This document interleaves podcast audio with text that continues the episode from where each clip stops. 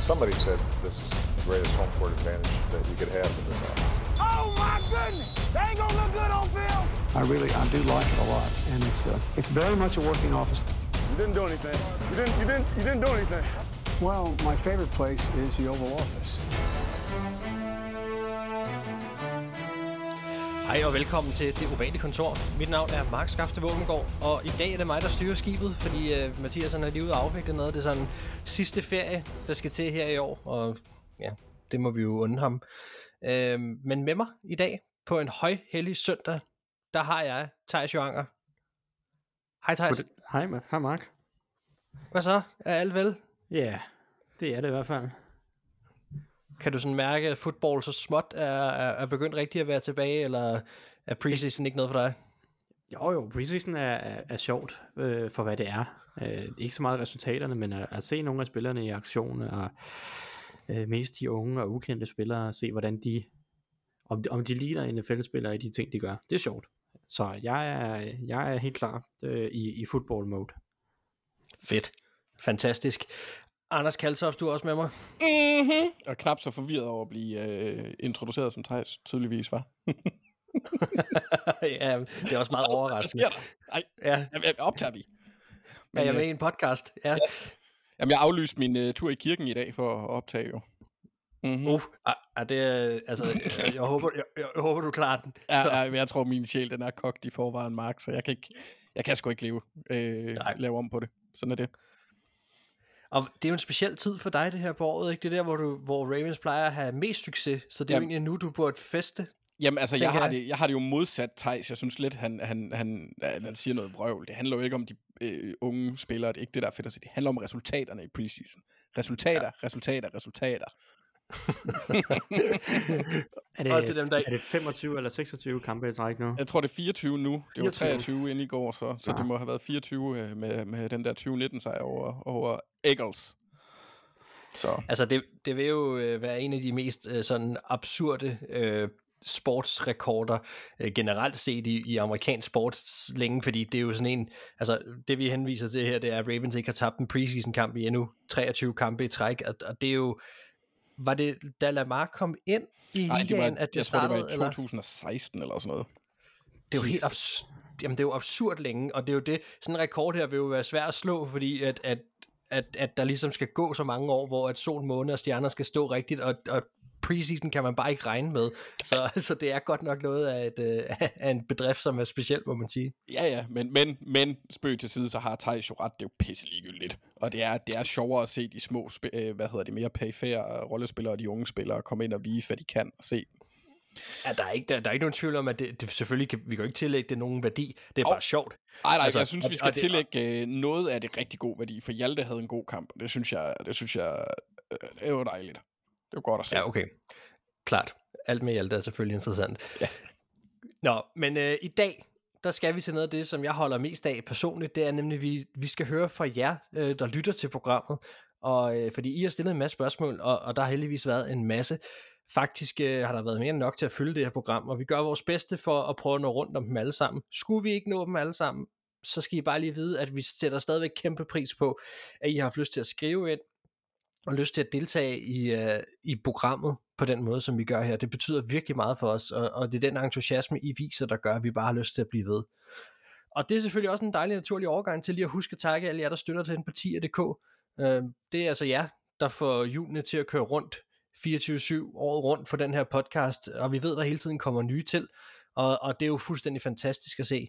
Øh, det giver også muligheden for at udvikle podcasten, og dermed forhåbentlig levere et godt program til jer, øh, og så også holde os underholdt samtidig. Det gør jo også, at vi har lyst til at blive ved. Så, så det, er, det sætter vi kæmpe pris på.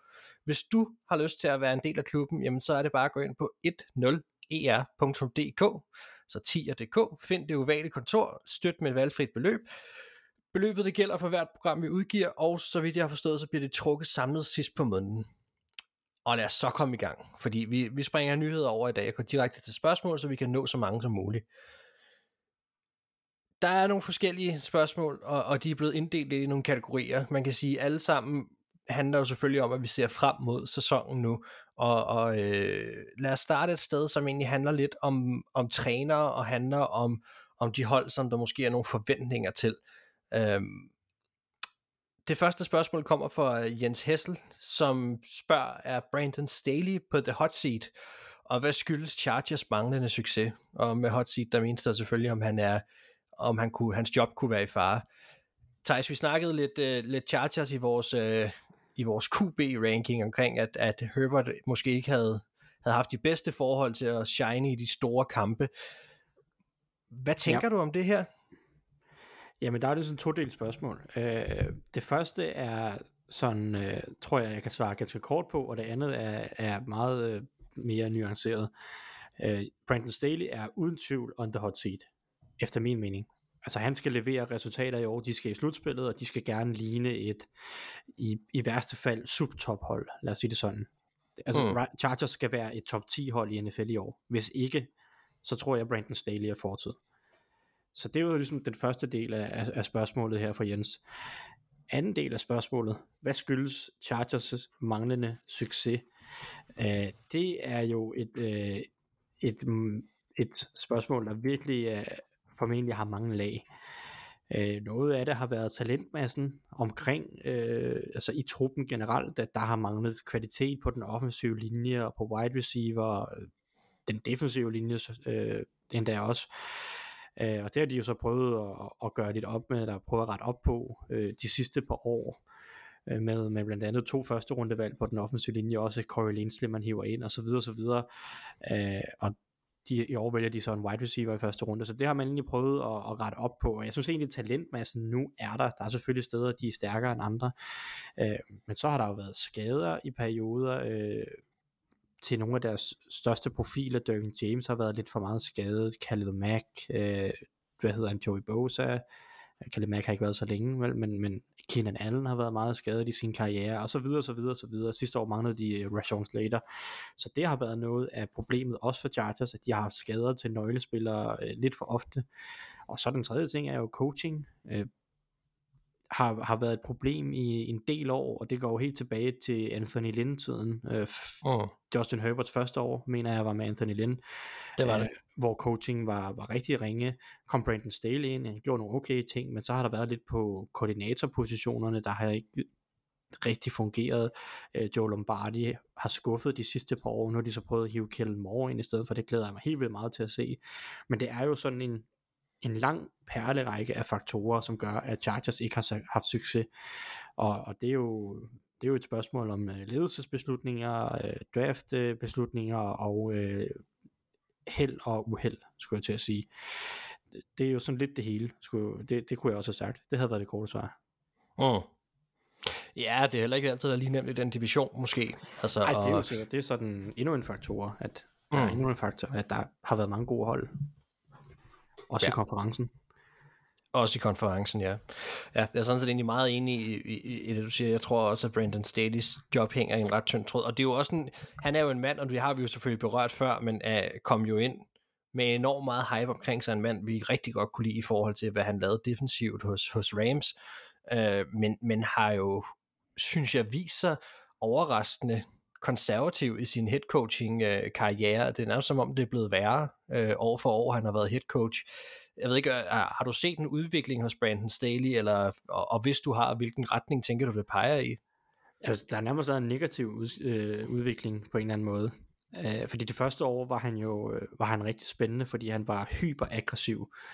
Ja. Øh, især med sin fourth, uh, fourth down uh, decision. Det var decisions. Det var ligesom det, det skabte en masse hype, fordi normalt er de her mange af de her defensive head coaches øh, en lille smule konservative, øh, hvis man ser på det historisk.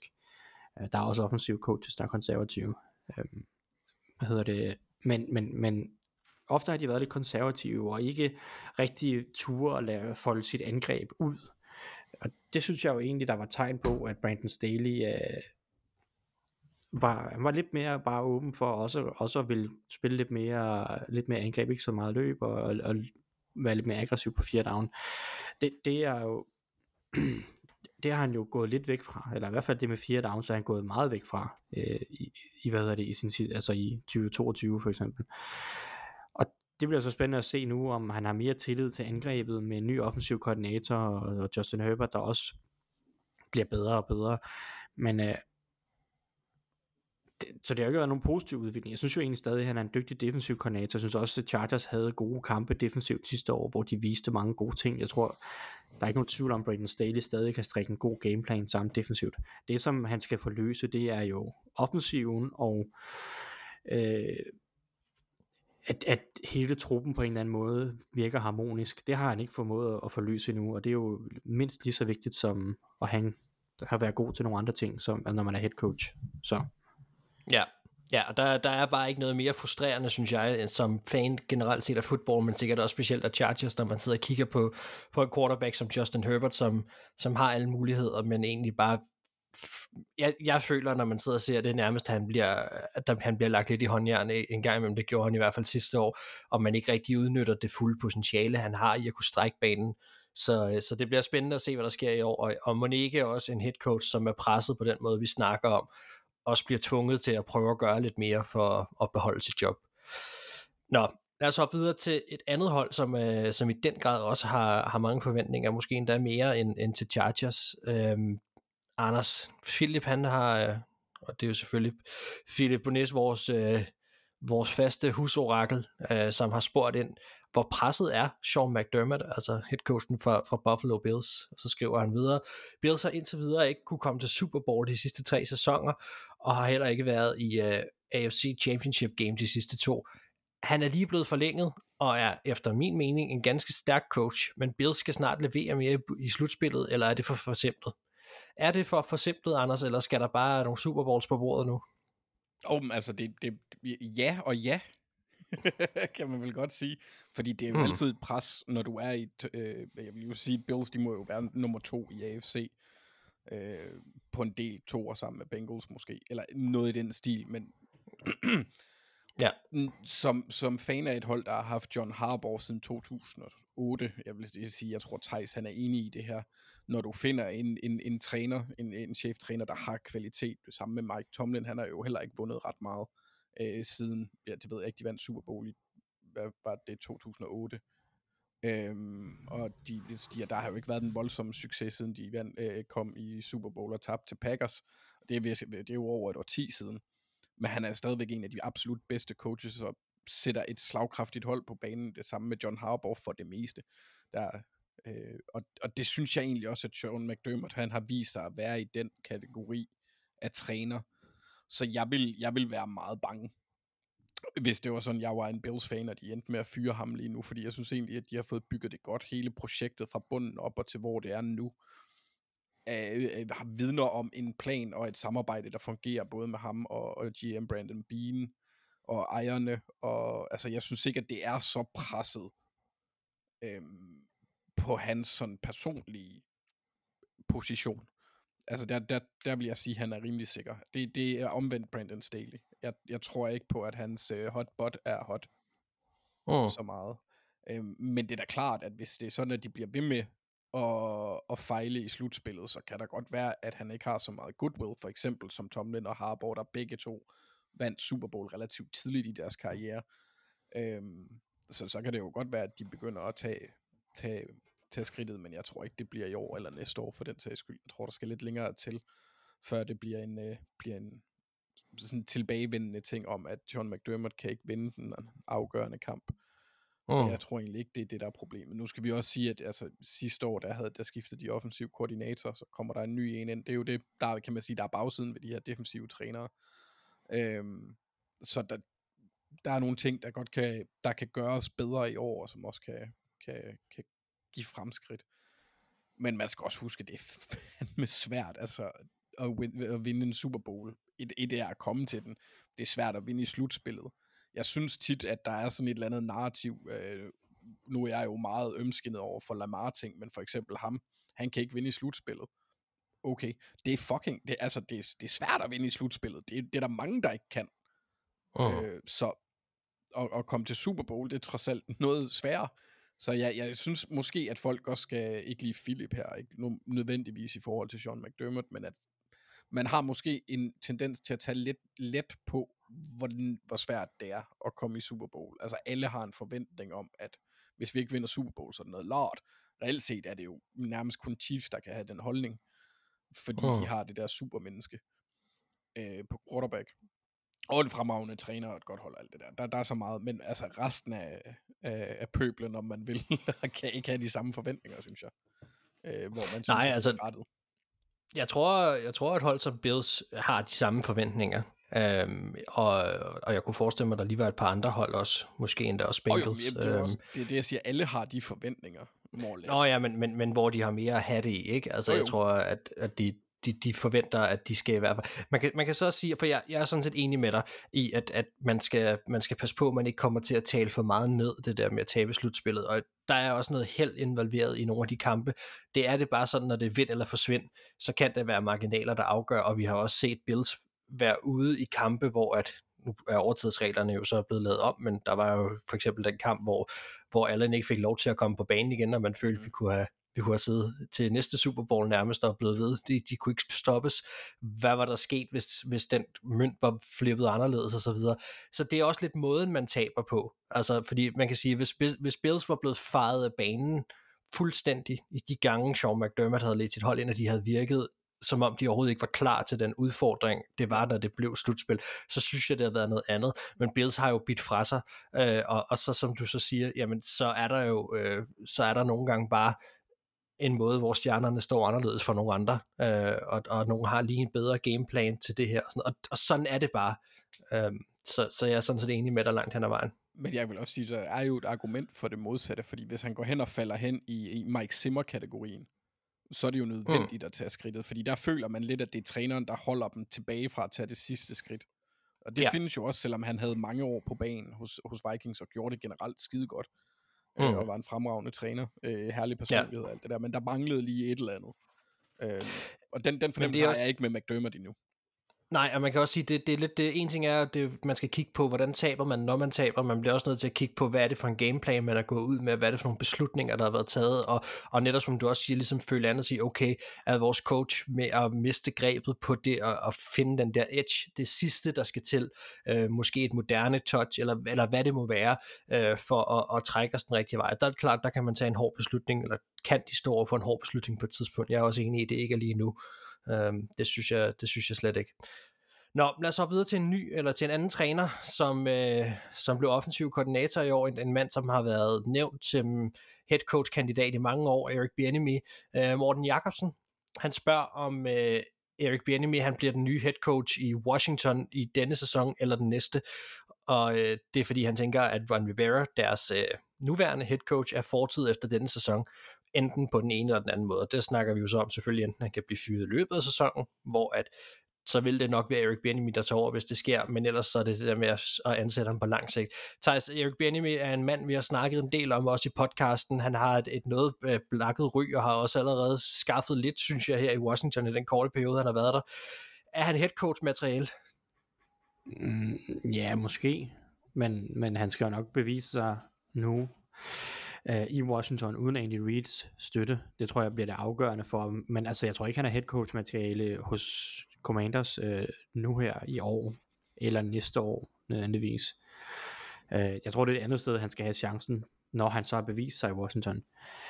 Øh, så der er flere ting i det. Altså hvis du bare snakker om, ham, om han har head coach potentiale, så måske øh, personligt tror jeg ikke, han umiddelbart baseret på de rygter og de fornemmelser, man får, så, øh, så tror jeg bare ikke, at, at der, nu er der jo flere, og det du hentyder til, det er, der f- har været nogle historier ude i Washington om, at han øh, at nogle af spillerne sådan er helt øh, nær, nærmest fortørnet over, øh, hvor hård han er ved dem øh, i hans retorik eller coachingmetoder og så videre. Og det er jo en historie, man har hørt før om Eric Bieniemy, at han er nogle spillere, han ikke er ret vældig af, øh, fordi at han bare har øh, et temperament og en, og en coaching-stil, som er meget, meget hård.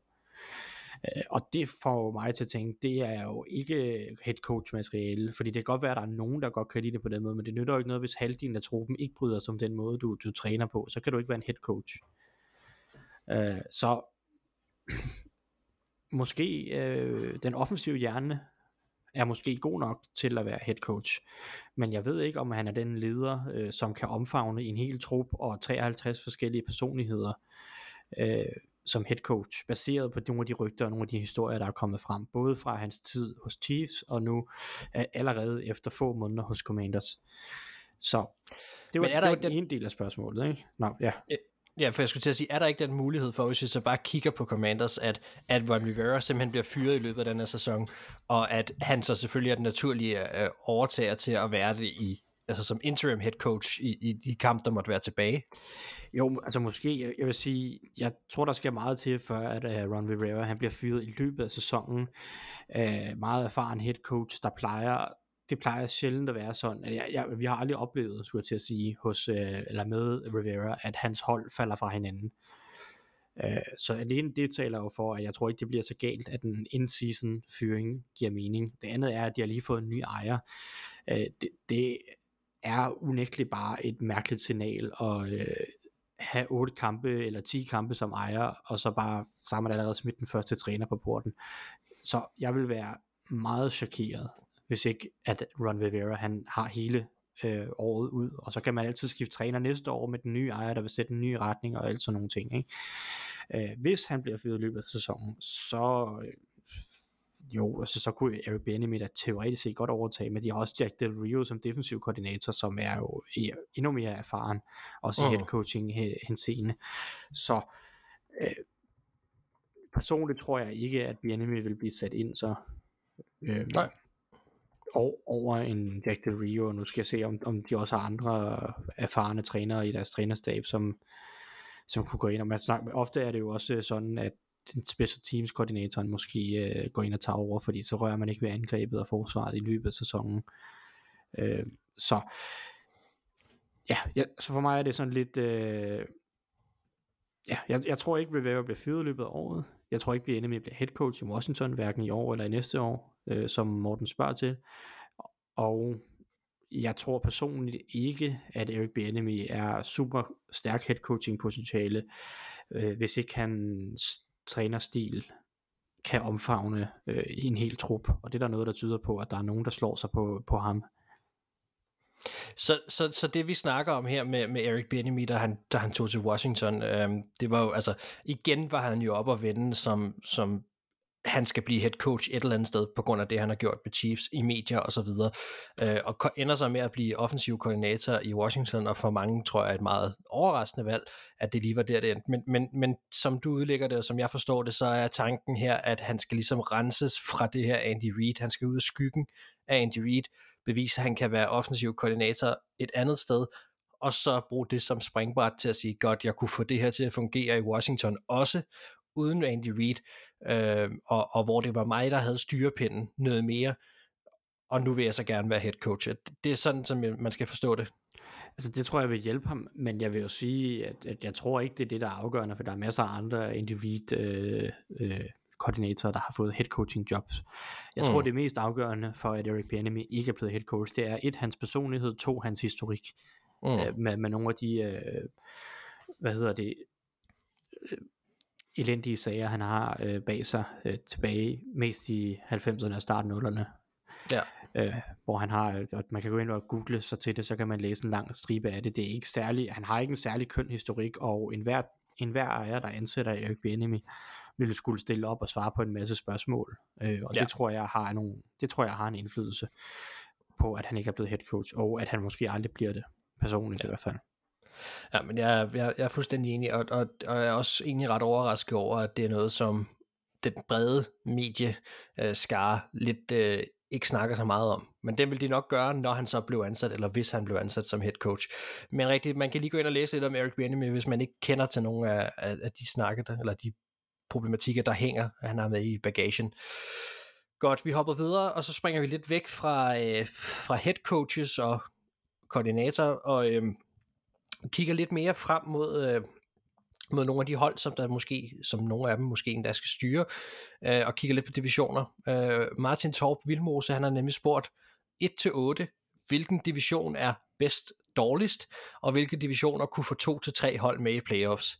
Øh, Anders, lad os bare snakke, lad os bare starte med at, at, at, at kigge på dem, på de divisioner, som, øh, som vi måske tænker som, som de bedste. Og jeg går ud fra, at vi skal til AFC. Det skal vi øh, øh, i hvert fald. Øh, jeg synes, at AFC North er, er, er super stærk. Øh, nærmest over hele linjen.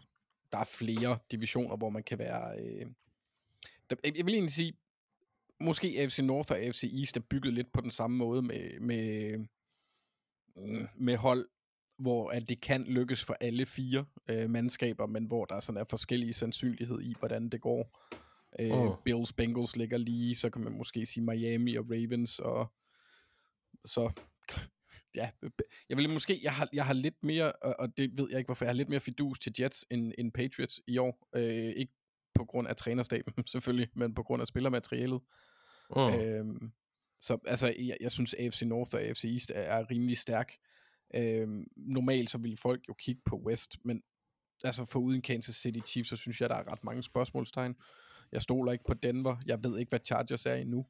Øh, eller jo, det gør jeg, fordi de er jo et top 10 hold.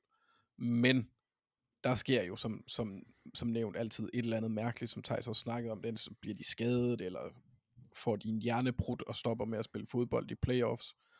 Øhm, så altså, jeg vil sige nord og øst for, for mit vedkommende i AFC. Og i NFC, der synes jeg skulle det er svært at se en division, hvor at... Øh, Ja, altså det, men- hvor, hvor man decideret siger, at det er styrken, der gør, at de får tre med, så vil jeg mere sige, det er, fordi resten af konferencen er så dårlig. Men altså lad os, lad os lige prøve at se på, hvis vi, bare, hvis vi lægger de to konferencer sammen og siger godt 1-8, som Martin også lægger op til at sige, der er otte divisioner i alt, fire af dem er AFC, fire af dem er NFC. Er vi ude i, at top 3, måske endda 4, faktisk er AFC? Jeg vil Det, sy- det synes jeg ikke. Nej. Altså Nej. jeg vil sige, jeg synes AFC South er en af de dårligste divisioner i, i ligaen, hvis vi starter der. Yes.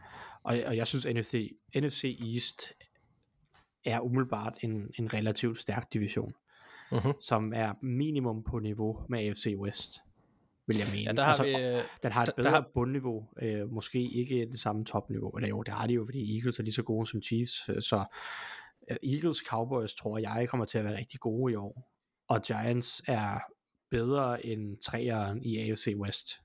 mm-hmm. tror jeg. Så jeg synes, NFC East godt kunne snige sig ind på en tredjeplads. Ja. Ja, og der har vi jo så NFC East, det er jo så Commanders, Eagles, Cowboys, Giants, øh, for dem, der ikke lige skulle være med der, og dem, der tidligere for nogle år siden refererede til som NFC Least, øh, men de har jo i den grad fået vendt det. Øh, ja, altså det, det er jo sådan set også egentlig rimelig enige i, men altså vi har AFC East, vi har AFC North, øh, som ligesom er Ja, det er de to stærkeste. det må være de to stærkeste, ikke? Så kan vi snakke om en NFC East. Så ved jeg ikke, om man vil have en AFC West ind øh, efterfølgende. Det, det tror jeg, jeg ville trods alt på grund af niveauet hos de to tophold, altså Chiefs og Chargers, antageligt de to tophold. Mm. Øh, det er to kvalitetshold, som jeg synes, de fire andre divisioner nedunder, hvis vi skal tage nogle af de næste, NFC North, NFC West, de har ikke øh, to tophold på det niveau, Nej. øh, synes jeg. De har måske et, hvis vi er i NFC West, men, men de har ikke to på det niveau. Nej. Nej, altså, men Nej, jeg- man kan... Man... Okay, ja, kom Anders. Nå, men jeg vil jo også bare, der er, der er så store spørgsmålstegn ved rigtig mange delene i, i NFC, for eksempel i North. Vi ved ikke, øh, hvad Chicago bliver. Vi ved ikke, hvad Green Bay bliver, fordi vi har ikke set deres quarterback spille. Nej. Øh, Detroit kan blive et virkelig godt hold, men de har Jared Goff. Øh. Og, og det, det, er jo Mm. ikke, øh, det er jo ikke lige frem, som hvor man tænker, Woo! men det kan jo godt blive Nej. en rigtig stærk division. Men som det ser Mm. lige nu, der er der for mange ubekendte til, at jeg vil sætte dem alt for højt op. Øh, Vikings må man jo også formode bliver et, et relativt godt hold. Øh, du, har, Mm. du har jo allerede forudsagt, at de går hvad, 14 og 2, 3, 14 og 3. Nej, det er, Var det ikke det, du ja. sagde? det, det tror jeg ikke, jeg har Nej, sagt. okay, Nå, det mener jeg ellers Men, øh, på. ja, okay. okay. men, men, men ja, altså, så, så, og så er der, altså, der, der er virkelig mange rigtig, rigtig dårlige hold i de andre divisioner. Ja. Altså, og, og jeg vil også sige, at, NFC West, de har jo Fort Niners skide godt hold. Seattle mm. kan også blive et rigtig godt hold. Øh, Ja. Men jeg har meget, meget, meget, meget, jeg tror virkelig, Arizona bliver dårlige, undskyld Hjalte. Og jeg Ja. ja. tror virkelig, at Rams, de får rigtig svært ved at præstere i år. Øh, Ja. Så. Ja, så, man, så der, er jo, der er jo nogle af de her divisioner, som automatisk vil lide under, at vi bliver nødt til at samle alle fire og på en eller anden måde lave et, et samlet styrkeforhold. Fordi det er klart, at 49ers individuelt som hold kunne sagtens være, være i blandt, i, bestemt i den bedre halvdel af, af, af holdrangeringer, men det er klart, så sådan et hold som Cardinals vil trække lidt ned, og, eller trække meget ned, og Rams og så videre.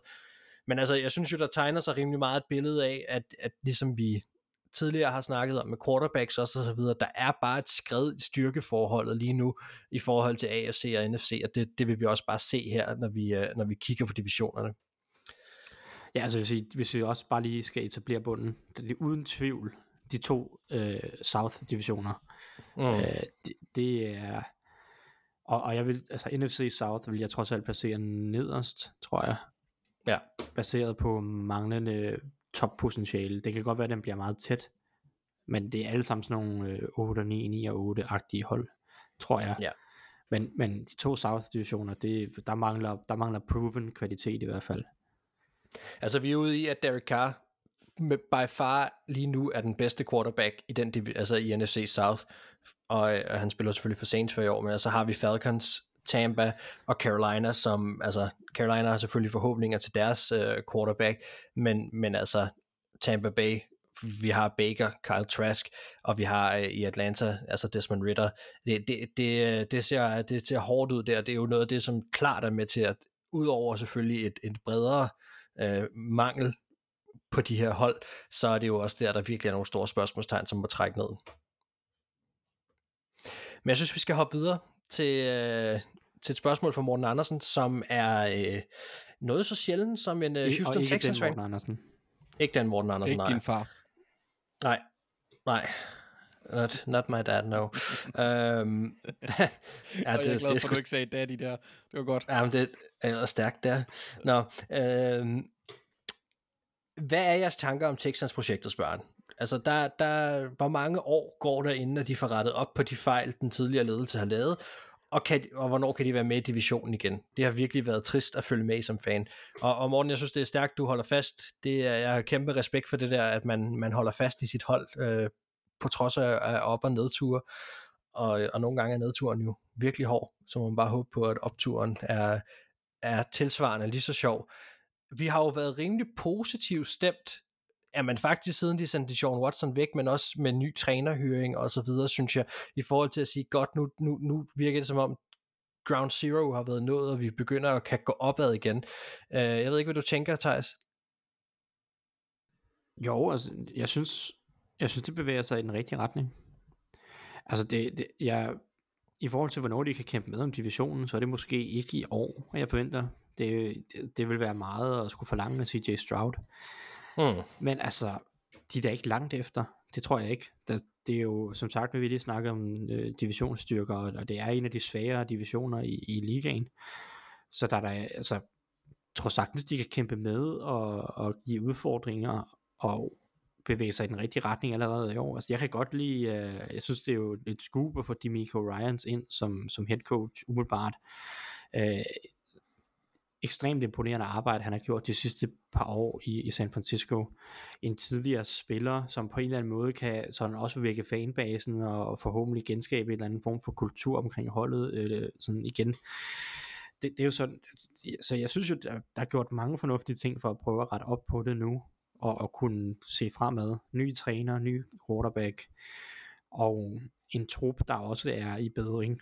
I, langt fra færdig, men trods alt er i bedring. Så jeg glæder mig til at se Texans i år. Jeg har ingen idé om, hvor gode de kan blive i år. Det, det afhænger af CJ Stroud. Man skal lade være med at have alt for store forventninger til det, tror jeg, generelt set. Men det bliver Men, en af de hold, der er rigtig, rigtig sjove at, at, at følge, fordi de har været så elendige i så lang tid, at man nærmest kun kan forestille sig, at det går fremad. Og de har nogle unge, spændende spillere, øh, efter de har kørt øh, med, med, med, med legesoldater i, i to-tre år, ikke? Så, så det er også et af de hold, hvor nu, det bliver sjovt at se, hvad han kan gøre med, mm. som Thijs ja, altså, jeg tror jo, Texans, som jeg ser dem, så er de jo bygget til at kunne konkurrere om divisionstitlen allerede næste år. Altså der, der, skal, der skal de være med omkring divisionstitlen. Ellers er det en skuffelse, det vil jeg sige øh, så er der jo noget, der tyder på, hvis ikke, hvis ikke CJ Stroud er god nok til det, på det tidspunkt, så er der noget, der tyder på, at de enten har svært ved at udvikle ham, eller potentielt har taget det forkerte valg. Øh, hvis ikke at de i 2024 er op om, altså med til at kæmpe med om i hvert fald måske nogle slutspidspladser.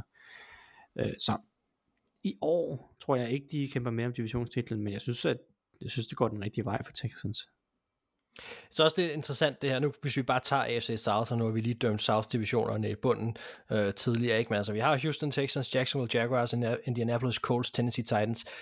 Der er tre nye quarterbacks, som, som blev draftet i år. Houston Texans, Sanders Stroud, øh, Colts, Anthony Richardson, og så Tennessee Titans, som du kan vi snakke om, hvor, hvor meget vi tror på, at han får spilletid, men Will Levis endte jo der øh, efter hans fald.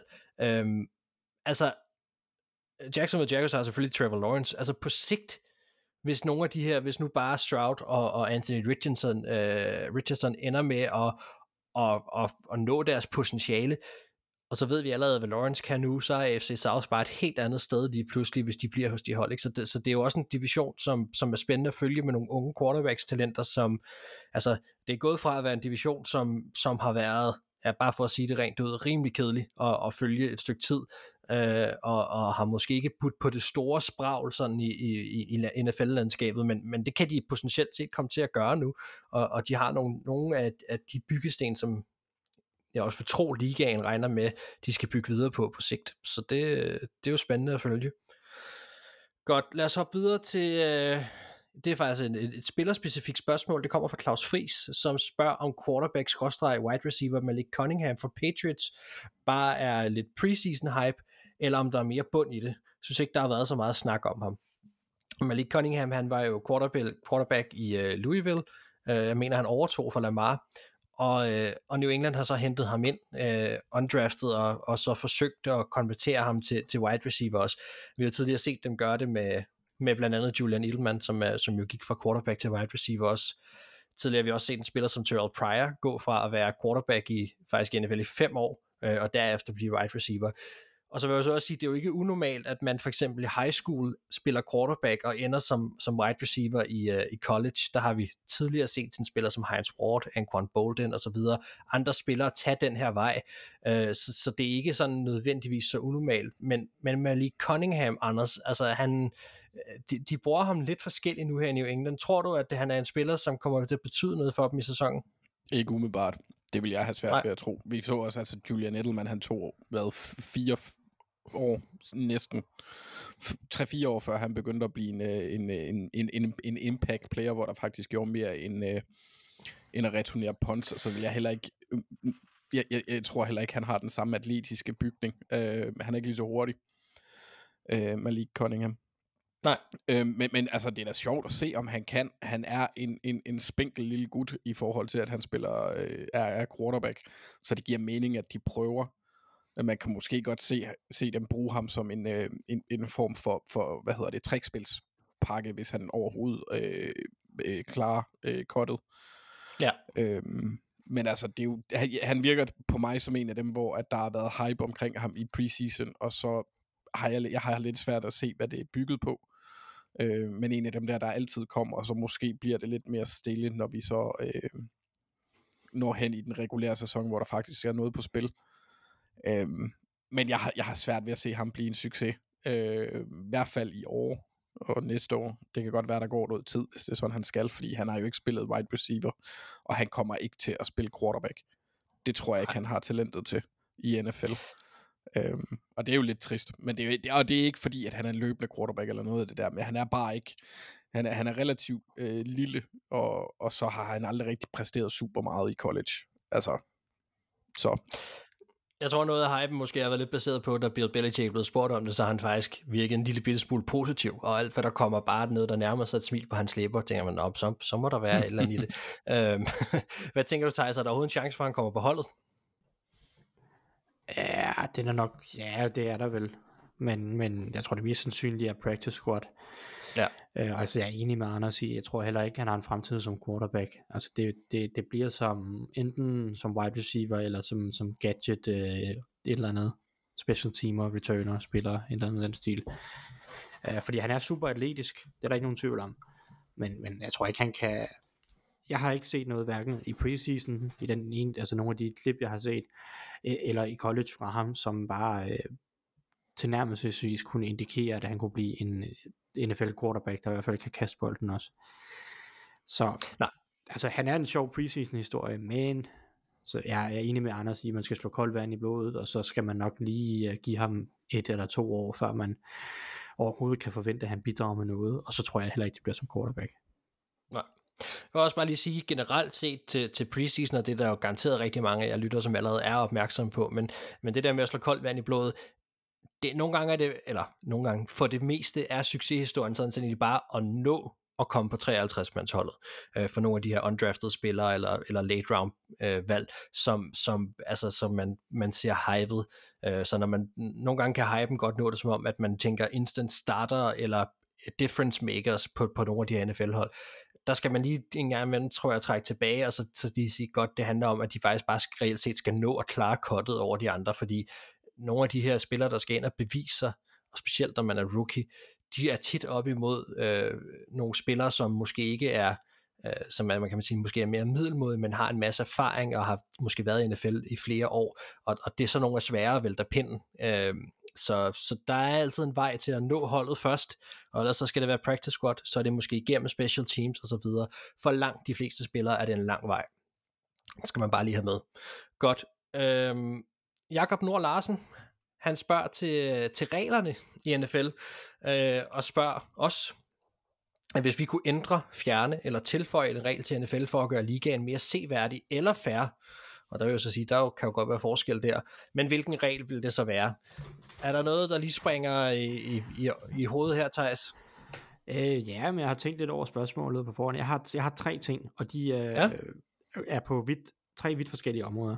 Ja. Det ene har sådan set ikke noget med spillet på banen at gøre, men øh, jeg vil rigtig gerne have, at der blev ændret reglerne omkring franchise tags.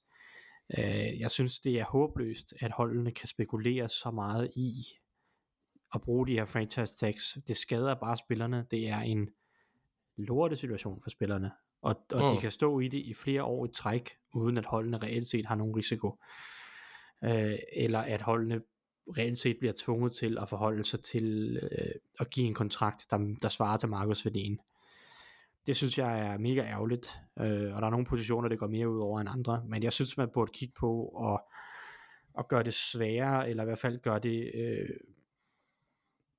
dyrere eller mindre, mindre let forholdene bare at smide franchise tag på spillerne, hvis de er i tvivl om et eller andet. Og man kan sige, at de er jo gået lidt i den retning, det her med, at, at franchise tagget bliver fuldt garanteret, hvis spilleren bliver skadet og sådan nogle ting, øh, og så videre, og så videre. Øh, er det ikke noget med det? Øh, jo, jo. Det, Jo, ikke? Ja, altså, det- så, jo. så de er gået lidt, de er gået den retning de sidste år, men jeg synes, de skal gå videre ned ad den retning. Jeg synes stadig, det er for nemt at bruge franchise tagget øh, på spillerne, og, og fordi det, det ender bare med at forhindre spillerne i, at de kan ramme markedet, øh, før de er 5-6 år inde i deres karriere. Øh, og jeg synes bare ikke, det virker fair. Så det, det er en ting, som jeg vil kigge på, og prøve at, at gøre spillerne gøre det muligt for spillerne at blive betalt lidt før. Øhm, det andet er onside kicks, synes jeg er generelt set er en håbløs, øh, håbløs opfindelse i dens nuværende form. Øh, jeg synes, det er noget af det mest antiklimatiske i hele verden, at når man ser sit hold eller et andet hold gå ned ad banen, score det her øh, touchdown, som så nu bringer, øh, altså med, med, med, med få minutter igen af kampen, score det her touchdown, som så bringer kampen inden for, øh, inden for øh, en scoring, og så skal de til at lave et onside kick. Jeg synes, det tager alt luften af ballonen, fordi man er lige pludselig mega, altså man sidder og er mega hype over det her touchdown, og så sidder man og kigger på det her onside kick, og hver eneste gang sidder jeg selv og tænker, der er bare ingen chance. Det er jo, det er jo så mega fedt, den der en ud af 30-40 gange, hvor det lykkes, og det kan også godt være, det, at jeg har ikke noget tal på, hvor ofte det lykkes, men det føles som en ud af 30 gange, at det lykkes. Jeg synes bare, det er antiklimatisk alt, alt for mange gange. Så jeg, jeg synes jo, der har været de her forslag med, at så kan man få en 4 down og 15, eller et eller andet Mm. den stil. Jeg synes bare, det ville være meget mere underholdende, hvis man gik ned ad den vej, i stedet for, altså hvis man gerne vil beholde possessions, og så kan man lave regler for, øh, hvor ofte man kan gøre det, eller hvad ved jeg, øh, altså, øh, det, det er jeg sådan set ligeglad med, det må man finde ud af, men jeg synes bare, onside kicks i dens nuværende form er mega kedeligt og antiklimatisk. Skal man finde en bedre løsning på, at man kan beholde hypen i kampen, øh, især der mod slutningen af kampen, hvis man lige har brug for en ekstra possession, at, at man har et spil, som rent faktisk kan give noget hype, i stedet for de her tilfældige lost til en bold, og så bouncer den tre gange, og så skal man håbe på, at den rammer en shoulder pad skævt, eller et eller andet. Altså det er sådan, det synes jeg bare er nederen. Så Mm. hellere et eller andet, hvor at spillernes øh, talent rent faktisk kan have en indflydelse. Nu skal jeg passe på, hvad jeg siger, for der er nogle kicker, der arbejder meget på de her onside kicks, men jeg synes bare, det er for tilfældigt, og for lidt, øh, der er for lidt hype omkring det. Ja. Og den sidste ting, det er så noget sådan lidt mere relevant i forhold til, til spiller på banen. Øh, jeg synes, at det er mega træls, at pass interference altid er en spot foul. Mm. Jeg vil rigtig gerne have, hvis man kunne lave hybriden mellem college og øh, NFL.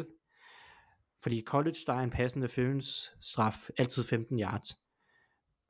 Og det er heller ikke fair, fordi at en cornerback, der er slået, skal heller ikke bare have lov til at flå trøjen øh, på en spiller, når bolden er i luften, og så øh, på den måde øh, spare 20-30 yards ved at tage fladet, i stedet for at den bliver grebet. Ikke?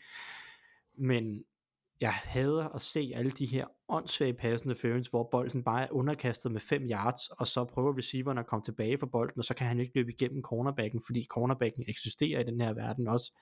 Og så bliver. Mm. der kastet et flag, fordi cornerbacken ikke lige får kigget tilbage, eller hvad det er. Det synes jeg er mega åndssvagt. Man må gerne kalde det en pass interference, så, men så synes jeg ikke, det bør være en spot foul. Så må man lave en 10 eller 15 yards straf i de tilfælde, hvor at, at det er sådan noget. Jeg, jeg, mener, jeg mener, det må være muligt at kunne differentiere nogenlunde med, øh, hvad det er for en type pass interference. Om bolden er underkastet eller ej. Om, altså sådan nogle ting, hvor bevidst kontakten er. Og jeg ved godt, at det bliver sådan en gråzone, men det er der alligevel så mange andre ting, der er. Altså en holding er også sådan, hvor meget er det en holding, ikke? Altså, Mm. fordi det er, en, det er altid en holding, men hvor meget er det en holding? Så må man, øh, det, det må Ja, man så- stadig kunne differentiere, og så give en 15 yards straf på de der latterlige underkastede bolde, som, som har givet alt for mange yards til, til dårlige kast. Ikke? Det synes jeg bare er træls. Ja, så må jeg så også sige, det er jo, det er jo den eventlige snak også omkring holding, at jamen, der er jo egentlig holding på hvert spil og så videre. Det er lidt op til dommerne, hvordan de dømmer. Og, altså, det, det, der er, som du selv siger, mange gråzoner i forvejen. Uh, så det der med at navigere i regler bør være muligt. Uh, det, det er sådan set enig med dig i. Ja, Anders, har du haft den? Ja? Enig. Nej, du må, du må gerne uh, sige, hvis Nej, du havde nej, noget. det, det var jo bare for at runde af at sige. Det var ligesom de tre ting, jeg havde. Det var sådan noget off-field, og noget, skulle jeg til at sige, special teams, og så noget lidt mere relevant på banen. Ja, fedt. Jamen, uh, Anders, har du tænkt over noget? Ja, øh, Ja, og jeg var lidt bange for, at, at Thijs han også ville tage den, fordi jeg, for mig er det den, det mest irriterende. Roughing the passer. Mhm. Den der, den der idé med, at man ikke må lande på, og man ikke må bruge sin kropsvægt og sådan, det, jeg synes, det, det ligger nogle krav på, på nogen, eller, eller på de defensive linjespillere, eller hvem der nu end kommer ind til quarterbacken, der er lidt halvurimelige. Fordi hvis du vejer 150 kilo, og kommer med fart på, så skal du jo nærmest stoppe op, hoppe væk, og så prøve at trække ham ned. Altså, der, selvfølgelig er der noget teknik i det, men jeg synes virkelig, ja, ja, det, det er den type straf, ligesom Thijs han bliver irriteret over pass interference, så bliver jeg irriteret over roughing the passers, hvis det er, altså, fordi jeg synes tit, at det er sådan en lille, åh, altså, hvad, hvad skal han gøre, agtig? Øh, øh, nu er det bedste eksempel, det var så Clay Matthews for mange år siden, men det var sådan den der, hvor, hvor altså, jeg synes måske, og det her det kan godt være, det er lidt kontroversielt, jeg synes quarterbacken er for beskyttet øh, på de her punkter. Jeg synes, det er fair nok, at de får nogle tæsk en gang imellem. Det er fodbold. At der er en spiller, der lander på dig, det er fodbold. Og så ved jeg godt, der er penge i quarterback og alt det, der er større risiko på skader, men jeg synes, da, jeg synes godt, at man må lade dem mærke, at de lever lidt. Øh, Ja.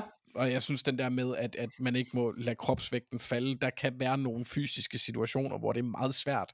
Fordi du kan jo ikke, altså, du kan ikke bare bevæge dig i luften. Altså, der, det, det, det, det kan ikke lade sig gøre. Og så bliver de straffet for at lave et spil, jeg egentlig synes, der er reelt.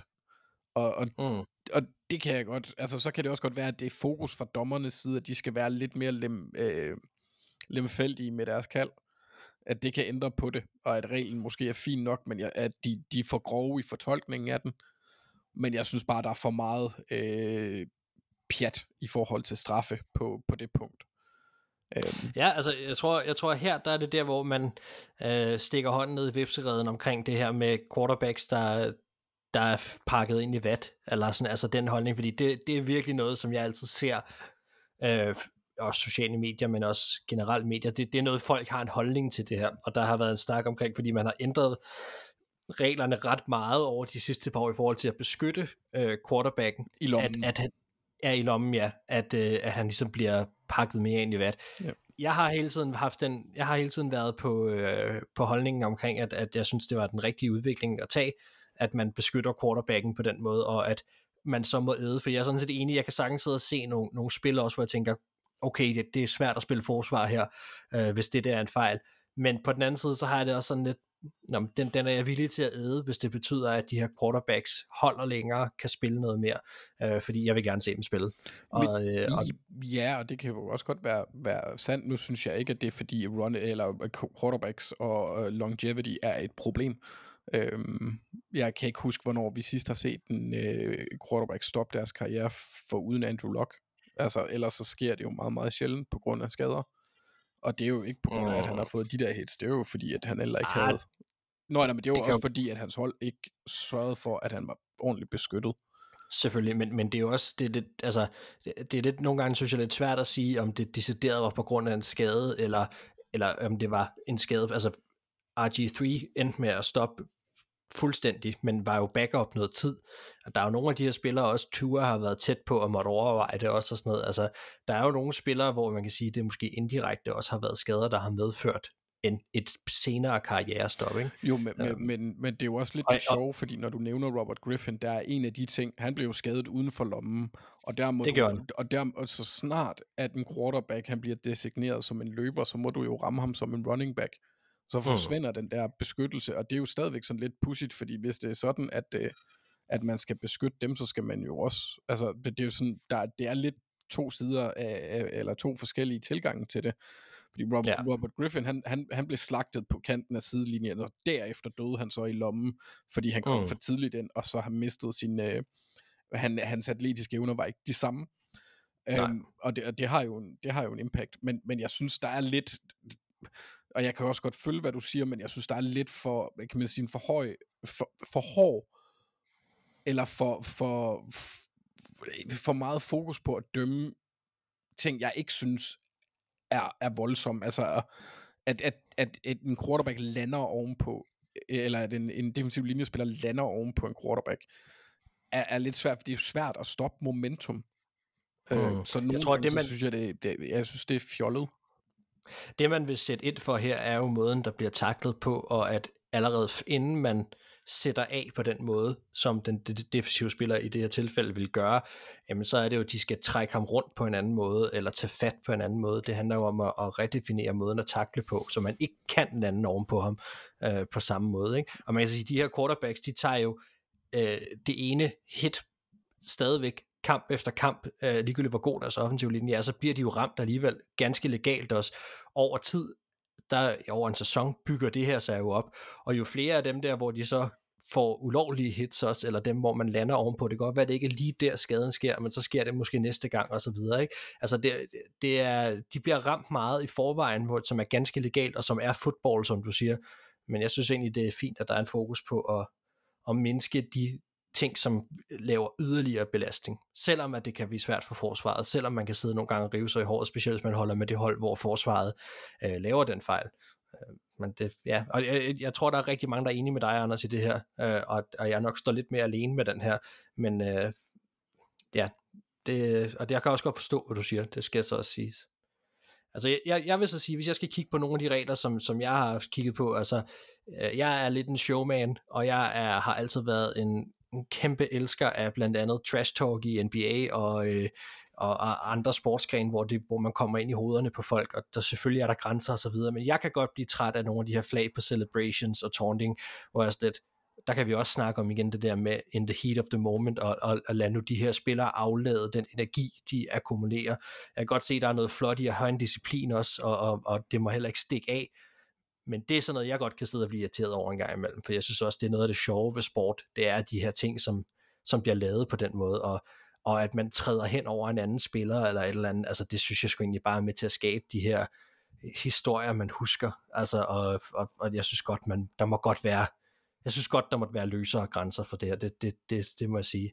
Og så synes jeg, der har været nogle enormt øh, bizarre situationer, og jeg, jeg er faktisk ikke helt sikker på, om man har, har gjort noget ved det her, men, men jeg synes, der har været nogle enormt bizarre situationer, hvor man har set spil igennem. For eksempel en quarterback, som, hvor man kigger efter, om han fumblede, men opdager så, at grunden til, at han fumblede, var, fordi han blev ramt lige i hovedet øh, af, et, af et helmet-to-helmet hit, der ikke blev dømt. Og så dømmer man en fumble i stedet for på baggrund af et ulovligt hit.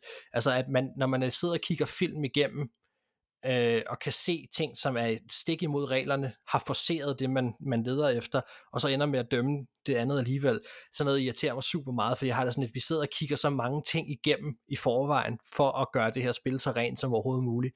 Og når man så kan stå og kigge på det og være, uen, øh, være fuldstændig enig i, at her sker der noget, der ikke må ske, og som har forceret det her, at man så kan se igennem fingre med det.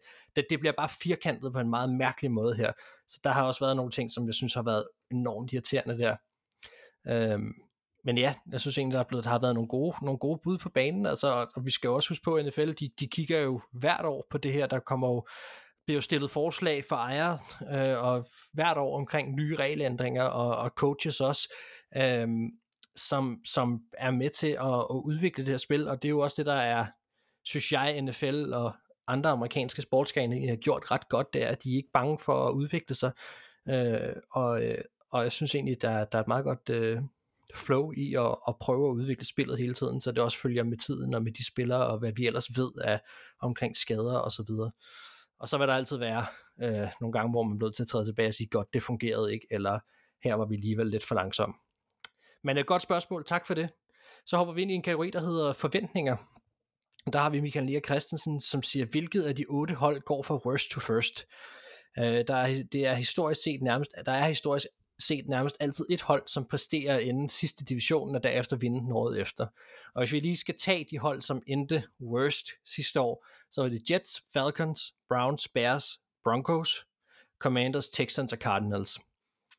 Øhm, det er altid sådan lidt det der med, nu, vi kan godt lige prøve at starte med bare at sige, godt, de, de skal have været det fjerde hold, som skal gå op og vinde. Lad os, lad os bare prøve at holde den der, fordi men nogle gange så er det også sådan lidt, hvad er succeskriteriet egentlig for at gå worst to first? Jeg synes godt, man kan strække den lidt, men lad os bare lige prøve at holde det så firkantet nu her. Thijs, har du en oplagt? Mm, ja, der er jo nogle stykker her, som er realistiske, og nogle, der er mindre realistiske. Øhm, jeg synes Falcons er det bedste bud på det her, baseret på, at mm-hmm. divisionen er så tæt, og at, at de var så... Det jo den fjerde plads, der var tættest på at vinde sidste år. De var en sejr fra at vinde. Altså det, mm. det, var, det var jo en latterlig division, hvor at, at Buccaneers vinder den 8 og 9, og de andre tre hold er 7 og 10. Så, så Falcons er jo ikke ret langt fra. Det er jo den nemmeste vej. Øh, det er jo ikke det hold, som jeg tror er bedst, eller kommer til at være bedst af sidstepladserne i, i den her division, eller i undskyld, de her øh, sidstepladserne i ligaen. Der tror jeg jo, at Jets eller Browns er dem, der har mest potentiale til at gå længst. Men hvis jeg skal vælge en, der kan gå worst to first, sådan mest realistisk, så tror jeg det er Falcons, men det er lige så meget på grund af øh, holdene, de er i division med. Jamen, det, det spiller jo ind i den her vurdering. Det gør det jo helt sikkert. Ja. Øh, hvad, hvad tænker du, Anders? Men jeg havde også Falcons som øh, øh, sådan den mest realistiske netop på grund af niveauet i divisionen. Øh, Jets kunne være sjov. Browns er også en mulighed, men det kommer meget an på, hvad, hvad Fybabmanden han, øh, han, han leverer på banen. Baseret på det, man så sidste år, så har jeg ikke en stor forhåbning til, at han kan gå hen og gøre Browns til et bedre hold end Bengals. Øh, eller mm. Ravens, øh, måske endda heller ikke Steelers, øh, som jeg har lidt en stor fidus til her øh, i år. Jeg kan rigtig godt lide dem. Øh, men, men, øh, men, men Jets kunne være en mulighed. Øh, ja, det er også usandsynligt, fordi der er et, et, et, øh, et rigtig godt hold i den division, men de har jo trods alt lavet noget, og hvis Aaron Rodgers han er motiveret, så kan det gå hen og blive et rigtig ondskabsfuldt mandskab, fordi deres forsvar kan også blive rigtig, rigtig, rigtig godt. Øh, de, har, de har rigtig gode spillere på flere øh, niveauer, de har, øh, de har jo stjerner på den defensive linje, de har Sors Gardner, så øh, det er et hold, der virkelig kan blive komplet, hvis det lykkes for dem at få offensiven til at fungere. Og hvis Aaron Rodgers kan spille på et højt niveau, så, så synes jeg ikke, det er usandsynligt, at de kommer op og konkurrerer med Bills. Øhm, måske lidt håbefuldt i år et, men altså, det burde kunne lade sig gøre. Og de, eller ikke burde, de har øh, kan man sige, øh, byggestenene til at, at gøre det. Så skal de jo bare lige sætte det sammen og mure det hele ordentligt, så de kan få bygget et hus, som en ulv ikke kan booste ned. Mm. Ja, ja, og det er jo så her også, hvor jeg ligesom vil sige det der med, at jeg synes godt, man kan strække det her lidt. Man kan enten være meget firkantet og sige, godt, det var dem, der kom sidst i divisionen, og det er dem, der så vinder næste år. Men et hold som Jets, kunne jeg sagtens se, hvad dem som endte som sidst i deres øh, hvad hedder det, division, men, men som kan få succes, altså komme i slutspillet, og måske endda komme langt i slutspillet også. Og der kan man så også sige, okay, worst to first, hvordan, hvordan tænker man det her? Ikke? Altså, fordi det kan godt være, at Bills stadigvæk vinder øh, deres division, men jeg tror på Jets, at alle de her hold, som er her, er dem, der kan få mest succes, så, så man kan sige, de vil nok være dem, der kunne rykke sig allermest, øh, hvad kan man sige, på succesbarometeret generelt set over hele sæsonen. Øh, så, så det er også sådan lidt, synes jeg, hvordan man ser det. Øh, men altså ja, det, hvis vi, hvis vi skal være firkantet omkring det, så kan jeg godt forstå øh, jeres valg af, af Falcons, det må jeg sige. Jeg kan godt se, at der er enormt mange spørgsmålstegn omkring Øh, Broncos. Commanders, det tror jeg bestemt ikke på.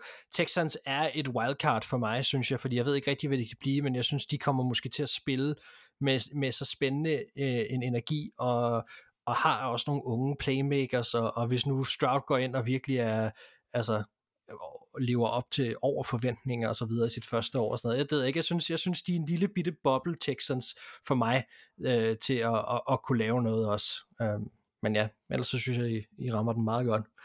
Øhm, så lad os hoppe videre. Peter Odskov, altså spørger os, om der er et hold ud over vores favorithold, som vi glæder os ekstra meget til at se i år. Og, øh, og det er ikke et krav, skriver han, at det skal være et hold, som for eksempel vinder mange sejre, men at det kan være andre grunde, man er interesseret i at se dem. Øhm, altså, jeg, jeg kan godt starte selv også her, hvis det er, at sige, at jeg synes, at, at Øh, jeg glæder mig til at se Chargers, øh, fordi jeg er spændt på, hvad, om, om Herbert kan få noget succes med Kellen Moore. Jeg er spændt på, om, for jeg er ganske enig med, at Brandon Staley er på hot seat. Jeg er spændt på, om det får noget desperation frem i coachingen, og om vi for en gang skyld kommer til at se øh, Herbert i de her kampe og de her situationer, hvor at vi kan begynde at tale om ham mere reelt og mere legitimt som en top 3 øh, quarterback, fordi det har han talentet til, som vi, vi snakkede om i sidste program. Så Chargers, og ellers hvis det skal være den anden vej, så måske Texans, netop ved de årsager, vi har snakket om, en masse unge spillere, de Mika Ryans, der kommer ind. Øh, det synes jeg er nogle hold, som er interessante. Hvad tænker du, Thijs? Ja, altså jeg har noteret, jeg har noteret Falcons og Lions, som jeg glæder mig også meget til at se. Øh, det, det er nogle hold, som har bygget deres hold sådan lidt af, jeg ved ikke, om man skal sige alternativt, men, men de har bare nogle, nogle sjove ting, som jeg glæder mig til at se om, lyk, om lykkes. Jeg synes Falcons angreb øh, på papiret ligner noget mærkeligt noget. Øh, altså jeg synes de mangler jeg, jeg, jeg ved ikke det er meget det er helt unikt den måde Falcons tror jeg kommer til at spille angreb på den her sæson mm. øh, men jeg synes det er spændende fordi jeg kan egentlig godt lide Arthur Smith og, ja. og, og, og den måde han han kan formå at strikke et angreb sammen men der er der er nogle ting ved det angreb som bare det har svært ved at give mening i mit hoved, hvis det skulle være godt på en eller anden måde. En af quarterbacken selvfølgelig, men det er også bare, at Mike Hollins er wide receiver 2, og mm. jeg ved ikke. Øh, er det, du tror ikke, Bijan er nummer 2?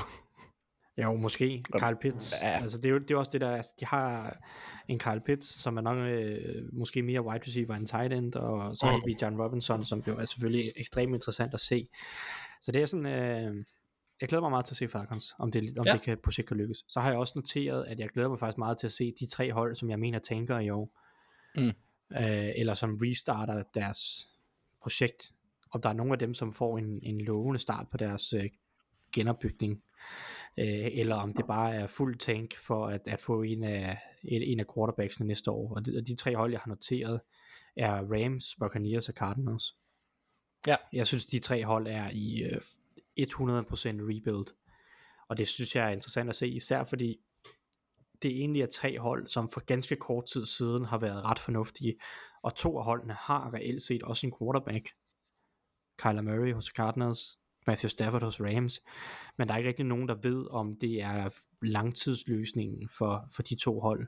Det skulle man jo tro med Kyler Murray, og det håber jeg også, det er, men hvordan kommer han tilbage fra skade og alle de her ting. Øh, Buccaneers er bare fuld tank, tror jeg. Det er bare, de skal bare have en quarterback næste år, og så øh, er den her, det her år bare noget, der skal overstås. Det, det har jeg sådan mm. lidt fornemmelse af. Men altså, de, de tre hold glæder mig til at se, fordi de er, det er virkelig nogle trupper, som ah, det ser, det ser tungt ud. Altså det er sådan lidt, det, det, det, det kan også nogle gange være lidt svært at, at gerne ville tænke, når man så er en division, der egentlig er forholdsvis svag, ikke? altså kig på NFC South, ikke? og så sige, ja okay, vi skal, kan måske godt blive enige om, at, at Bucks er er i, i bunden af de hold, men jeg synes ikke, der er meget, der skiller de her hold ad, ikke? Altså, de skal jo trods alt møde hinanden en del gange, så, så det er jo også, det kan måske også blive lidt svært at tænke i sådan en sæson, altså, eller i sådan en division i forhold til nogle andre steder, hvor man måske klart er, er bunden i, øh, i, en, i en stærkere division. Ja, men helt sikkert. Der er det nemmere at være Raiders og bare implodere under, de, under uh, Josh McDaniels uh, head coaching. Uh, ja, Ja. Altså, der, der er det nemmere bare at Ja. implodere i den division. Ja. Anders, hvad tænker du? Jamen, jeg havde egentlig Rams også, øh, fordi at det, at, netop på grund af, at det er et hold, der tænker, går jeg ud fra, så vi får set en masse spillere, som måske ikke ville få så meget spilletid andre steder. Og der kan mm. der være nogle gennembrud, som man måske ikke lige havde forudset, fordi de får chancen. Øh, men ellers så, så øh, jeg ved ikke, om jeg er blevet en, en anelse masochistisk øh, med årene. øh, men Steelers er jeg vildt interesseret i, hvad, hvad, hvad de gør, fordi mm. de, de har nogle... Øh, de har nogle spillere nogle, på positioner, jeg synes, der er rigtig interessante, særligt på angrebet og på den defensive linje. Øhm, de har et, et, et wide receiver rum, som jeg hader. Jeg hader det så meget. Ma- Mark, jeg hader, jeg hader det Ja. så meget. De bliver bare ved med at tage dem. Og, Ja. ja. og, det er ikke engang, fordi de tager dem højt. Det er sådan, det højeste er anden rundevalg, og jeg, jeg hader det. Mm. De er nogle røvhuller. Fuck dem. øhm, og så kan jeg godt lide nogle af de, altså jeg synes det, er- øh, nu skal man ikke lægge for meget i den første preseason kamp, jeg synes det bliver spændende at følge deres rookie på den defensive, uh, rookies på deres defensive linebacker, haløjsa øh, blandingen der, øh, hvor øh, øh, hvad er det Nick, der er lillebroren, øh, Ja. Ja, han, han, havde, han havde nogle gode, øh, vist nogle gode tegn i går. Keanu Benson, der, øh, som de også tog i anden runde, som er defensiv tackle fra Wisconsin, øh, er, er rigtig, rigtig spændende øh, spillere at følge, og hvis det hvis de kan få dem udviklet på den måde, som Steelers typisk gør, så er det jo bare en endnu en, en, en, altså det er som om, de bare bliver ved, wide receiver, edges og defensiv linjemænd b- bliver bare spyttet ud i af høj kvalitet, når de rammer Steelers, og jeg synes, det er træls. Og så er jeg også spændt på at se, hvad Kenny Pickett kan under de her forhold. Øhm, for det er jo trods alt, hvis jeg ikke husker helt forkert, er det ikke stadigvæk Matt, Matt Canada? Jo, Jo, Og, og, en det er det. og, og, og det bliver rigtig spændende at se, om han kan få noget sig sammen og gøre det ordentligt. Øh, Ja, det bliver spændende på den ikke så, ikke så øh, positive måde. Ja, men på den fede måde for mig, for alt det andet var røv. Ja. Ja. Øhm, men, men jeg tror også, at... Jeg, og jeg ved ikke hvorfor, fordi jeg har typisk ikke en særlig stor tillid til den type quarterback. Øh, jeg putter lidt Kenny Pickett ind i Mac Jones-kategorien, sådan, det, det, det er ikke lige mig. Men der er et eller andet ved ham, der er anderledes, synes jeg. Øh, og jeg er spændt på at se, om han kan udvikle sig øh, til at blive en, øh, en overmiddel starter. Øh, måske op og, op og snuse til top 10, det tror jeg ikke sker i år, men om han, han viser elementer af det, der kan føre ham derhen, så er jeg rigtig spændt på at se det. Og hvis det så Mm. hele det bare brænder ned, og han er elendig, så er det jo bare pisse fedt. så, så, så, så, Ja. så, så, så Det er, altid, det er altid godt at have en backup i, sin, øh, i sine forhåbninger, ikke? ja, ja, det- det, men, altså- bare kom, Thijs. Ja, det kan gå. Jeg sagde ikke noget. Nå, okay. Nej, men det, jeg kan godt forstå det der med at have en backup i det, at det kan gå begge veje. Mm. Det, øh, det, er altid, det, det er en god måde at dække sig ind på. Ja, og så, Jeg, jeg, ja. Ja, nej, du siger bare. så er jeg Packers. Ja. Øh, mest fordi deres... Øh, men jeg, det er virkelig en sæson, hvor vi får at se, øh, hvor dygtig Matt LeFleur han er, tror jeg. Fordi, altså, øh, Gud forbyder, at de får skader. Hvis de ikke får skader, så har de jo en, en glimragende offensiv linje, med, med hvis Bakhtiari han kan komme tilbage, og, og Elgin Jenkins er der, han er ikke en jack, DJ Reader, og, øh, og hvad hedder det, Zach Tom, og øh, de, de kunne få en rigtig god offensiv linje, og så har de rigtig mange, eller, eller deres offensiv våben, generelt deres øh, skill position plus quarterback, er meget unge, uprøvende spillere, som Thijs også har Mm. nævnt i tid, det tidligere afsnit, at, at, at, at det er lige før, det er Christian Watson, der efterhånden er den mest erfarne. Øhm, men, men, øh, hvis man overdriver en lille bitte smule, men det er jo ikke, det er jo ikke, det er jo ikke forkert. Så det bliver rigtig spændende at se, hvad de kan sætte sammen. Og så vil jeg også sige, at så ligger det jo mere på, på Lefleur. Øh, Matt, kaldte jeg ham ikke Mike? Jeg tror, du sagde Matt LaFleur. Okay, du sagde hvert fald. Ja. En Lefleur. Øh, old Lefleur. Og så, Ja. øh, så, så se, hvad han kan gøre, fordi så det bliver hans svendestykke i år. Øhm, Ja. og, og det bliver spændende at se, fordi NFC North kan, kan, kan blive øh, både en and og en killing. Det kan blive, det kan godt, det har potentiale til at blive øh, NFC's anden, måske, og, øh, anden stærkeste division, måske den stærkeste, hvis tingene lykkes for de fire hold. Og der er Packers mm. et af de spændende Lions også altid sjov, fordi jeg øh, knus elsker den måde, øh, Dan Campbell, han tilgår tingene på. Det kan jeg godt lide. Mm. Øhm, men, men, men Packers bliver, bliver sjovt at se, fordi hvis de ikke hvis, hvis Love ikke er god, så er det første gang siden 1993, ja. at Packers ikke har en quarterback. Ja. Det er ja, ja, men, vildt. Ja, men det er, det er helt vildt. Og så kan det være, at de, sagt... kan, de kan lære lidt, hvordan det er at være en dødelig fan af et hold. ja, det kan være, at aktierne falder i Green Bay. Det er jo noget med, det, det, er, jo, det, er, jo, det er jo et aktieejet, øh, eller fanejet øh, stadion. Nå, hold, altså jeg vil sige... Hold. Ja, hvad sagde jeg? Stadion. Nå, undskyld, det var fordi, jeg, jeg sad lige med Lambo i hovedet. Uh, ja, undskyld, hold. Uh, ja, klart. Um, jeg, jeg vil så også sige, nu nævner du Green Bay, jeg bliver også nødt til lige at nævne Jets. Altså, det er Aaron Rodgers er skiftet fra, fra Green Bay, hvor vi også snakkede om sidste år, han virkede lidt, som om han kørte lidt sur i det, øhm, og, og, og måske egentlig ikke nødvendigvis gav op, men i hvert fald var, var mere ugidelig øh, i at prøve at, at nå noget med Green Bay, og, øh, og, og se ham i Jets nu, som er et, et rigtig, rigtig spændende hold, og også bare det der med at se Jets tilbage i, i, i hvad vi formoder toppen. Altså, vi er, der, skal, der er store forventninger til det her hold. Skal der også være. Man har nogle spændende unge spillere, et godt forsvar, øh, nogle, nogle, nogle sjove playmakers på angrebet, og så Aaron Rodgers, du lige krydder med, med et enkelt eller to år måske i slutningen af hans karriere, hvor at, jeg tror stadig, at han kan være en top 5 quarterback. Altså det, det, og, og er han det, så det her Jets hold virkelig, virkelig spændende at, at følge. Og så må jeg så også bare sige, Aaron Rodgers ude af NFC North. Det kan være, at jeg lige får lov til faktisk at nyde at se Aaron Rodgers spille i det sidste af hans karriere. Uh, det vil jeg da også selvfølgelig se frem til. Nå, Simon Lyngsø, han har også spurgt, og, han, og det her, det synes jeg faktisk var et meget interessant spørgsmål, og det var lidt svært. Jeg, jeg vil sige, jeg har noteret én spiller. Nu, nu ser vi lige, hvor langt vi, og hvad I også siger. Uh, han spørger, det er normalt at se spillere virkelig oppe deres niveau i anden eller tredje sæson i ligaen, men ser I nogle spillere med fem år, eller plus fem år, på banen i ligaen, der er oplagte til et gennembrud af den ene eller den anden årsag. Og man kan sige, at sidste år så vi selvfølgelig Gino Smith øh, få et gennembrud, som vi ikke havde set lignende. Tidligere har vi set en spiller som Adam Thielen gå fra at være ingen til at blive en, en superstjerne, Doug Baldwin, og den var jo også, historisk set har vi set sådan en James Harrison, Kurt Warner. Der har været flere spillere, som har gjort det her, hvor man måske lidt har glemt de første, ja, måske fem år af, af, af deres karriere. Øhm, er der nogen, Thijs, nu som om du, du havde noget der, Thijs, er der nogen, som, som du ser i år som et oplagt bud? Ja, men jeg har en lang liste af navne, som jeg okay. synes er interessant i den her øh, sammenhæng. Ja. Eller en lang, en lang og lang, det ved jeg ikke. Der har i hvert fald flere navne. Ja. Øh, først må jeg jo selvfølgelig sige Hjalte Froholt. Det er sådan... Ja, ja. han, han går ind i sit femte år i ligaen. Det må, det må ryge inden for skiven her. Øh, jo, jo, altså, hvis han bliver starter, så er det et gennembrud. Ja. Altså, den er god. Øh, den, den tror vi på. Ej, øh, jeg har... Jeg tror, jeg har to navne, som jeg hellere... Måske tre. Lad os sige tre mm. som, jeg, som jeg er meget interesseret i. Den ene er Kyle Lawson. Ja. Og det er jo sådan lidt, øh, hvad er et gennembrud, fordi han har egentlig fået en ret stor kontrakt hos Jets. Mm. Men han har aldrig haft mere end 7-6 i en sæson. Og jeg ja. tror, at nu hvor han er tilbage i sit andet år efter den grimme knæskade, han fik for to år siden, kunne jeg sagtens se ham runde 10, komme op omkring 15-6 øh, på en defensiv linje, som jeg som jeg forventer mere af end, end sidste år, hvor at Quentin Williams var lidt en enmands her. Så jeg synes, ja. han er spændende.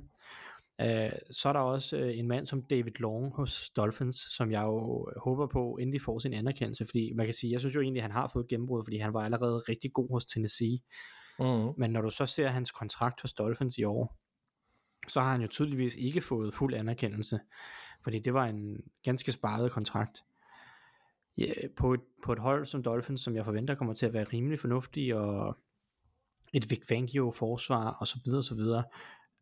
Jeg håber, håber at han brager igennem til den helt store guldmedalje. Øhm, og så har jeg, hvis vi så går tilbage til Tennessee, så Arden Key, synes jeg er super spændende på den her ja. defensive linje, som Tennessee har. Uh, han har været sådan lidt rundt omkring Arden Key. Han blev egentlig draftet af Raiders tilbage i sin tid. Så var han de første par år, blev han bare kottet og var ikke rigtig god. Og så kom han til 49ers, hvor at han så endelig fandt lidt, øh, fandt sig sådan lidt hjemme, øh, og, og havde en, en 2021 sæson, som var, som var ret spændende. Han var jo han var kun situational pass rusher hos den, men han havde 6,5 sack. Øh, og, og, og var bare en rigtig spændende passion, og Så var han hos Jaguar sidste år, hvor han startede lidt stille, men som året skred frem, blev han rigtig, rigtig farlig også. Han havde 4,5 sack.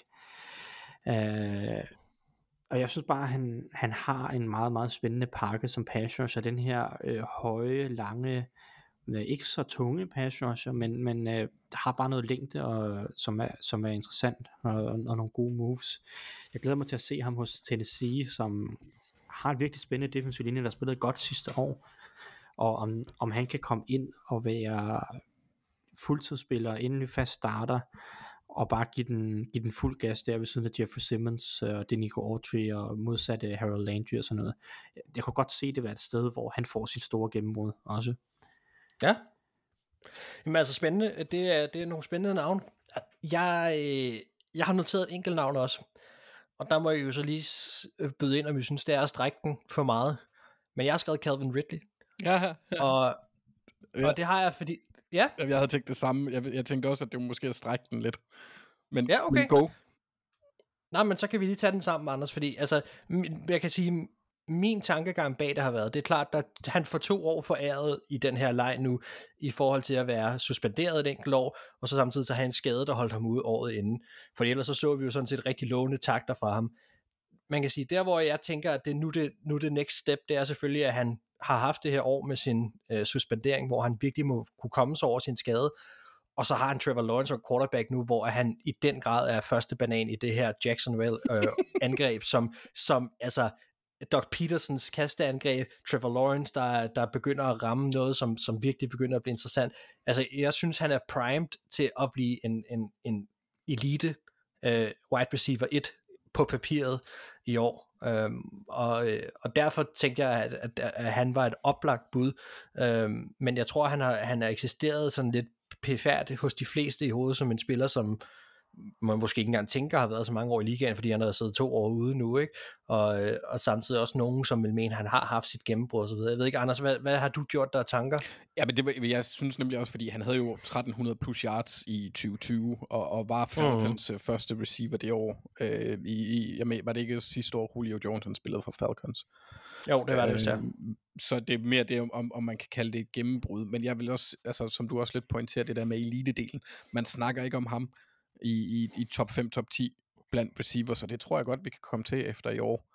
Øhm, fordi Ja. han er en, øh, en fremragende all-round wide receiver, og han nu kommer til at, at, at spille med en, øh, med en quarterback, som jeg tror kommer til at kigge efter med en del. Øhm, Ja. nu, nu er spørgsmålet, de skal jo selvfølgelig lære hinanden at kende, og man har set nogle, øh, altså der var, øh, et, det, det, det har jo gået rundt den her på Twitter i dag med et mærkeligt kast fra Trevor Lawrence, hvor at Calvin Ridley øh, angiveligt løber den forkerte rute, øh, eller har for, for, høj, for meget højde på sin rute. Øh, men jeg tror Mm. stadigvæk, at øh, altså, jeg tror godt, at han kan blive en top 5, måske top, ej, top 10 er nok mere realistisk, en top 10 banan, og første banan hos, øh, hos Jacksonville Jaguars. Jeg kan godt lide det Ja. udtryk, Mark. Det var fremragende. Ja, det, jeg, jeg vil så også sige, at det, ja, tak. Jeg vil så også sige, at det, er jo, det er jo så også det, det må man så huske på, nu snakker vi preseason generelt igen også, når man ser de her fejl, for spillere, som man godt ved er super dygtige, så vær glad for, at de sker i preseason. Vær glad for, at de sker til træning og de her steder, fordi det er der, man skal eliminere fejlene. Det skal ikke ske i kampene. Og, og, og, og grunden og måden, man, man undgår, at det sker i kampene, det er ved at lave fejlene der. Så, så det er også værd at have med. Godt. Øhm, Kim Jakob Christensen har spurgt øh, igen spillerspecifikt til øh, Mac Jones, og om hvad vi tror, hans absolute loft er i den kommende sæson.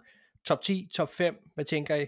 Altså Anders, jeg ved, du, du har ikke været Mac Jones største fan, så, øh, så hvis du skal komme på et bud på, hvad du tror, hans absolute loft er Top 15. i den her sæson. Top 15. Absolut loft. Jeg har simpelthen ikke nogen tiltro til, at han kan, han kan gå ind og blive en, øh, en top 10 quarterback overhovedet. Jeg tror heller ikke, han har holdet til det som sådan. Øh, men igen, Nej. det kan jo være, at, øh, at jeg bare er dum, fordi at jeg glemmer øh, Matt Patricia-delen af det hele. Øh, og han havde nogle fornuftige ting i hans rookie-sæson, og sidste år var forfærdelig. Men det var forfærdeligt Mm. for hele angrebet, så det kan jo være, at, der er en, at Bill O'Brien kan gå ind og højne det. Men jeg har svært ved at se Mac Jones som en andet, altså en, en, en billig udgave af Kirk Cousins.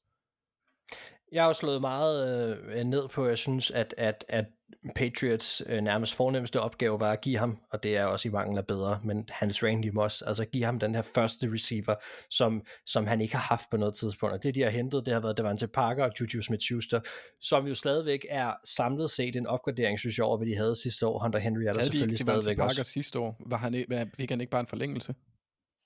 Jo, undskyld, de- jo, gjorde de det? Jeg mener, han var Ja. der sidste år, ikke? Det bliver jeg faktisk lidt i tvivl om. Jo, det kan godt være, han var det. Men Juju er i hvert fald hentet ind i år. Juju er ny. Det er helt sikkert. Og så er der, øh, og så er der så Hunter Henry, der stadig er der. Øh, Og Tyquan efter Thornton. Han er der også, ja. Øhm, men, men, men man kan sige, det, det, jeg synes stadigvæk, at de, det er en opgradering af, hvad han har haft, eller det er på papiret, synes jeg, det bedste sæt af receiver og tight ends, han har haft Mm. øh, på noget tidspunkt. Men så, så og man kan sige også i forhold til, som du også nævner, nævner her, jamen Bill O'Brien er kommet ind, jeg har også noget større forhåbninger til, at han kan fordøse, hvad han kan. Øhm, ja, altså top 15, så et absolut loft.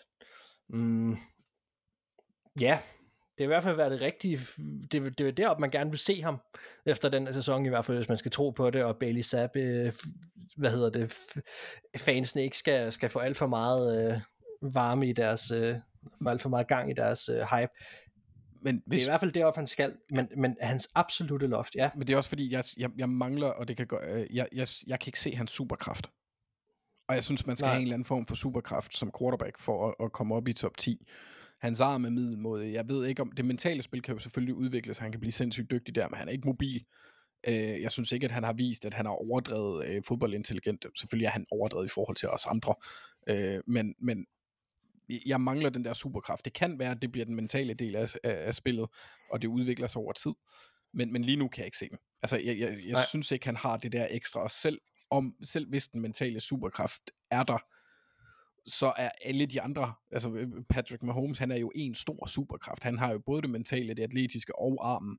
Så der er jo hele tiden spillere, og dem, dem synes jeg egentlig, der er et par stykker af, der har de der øh, aspekter.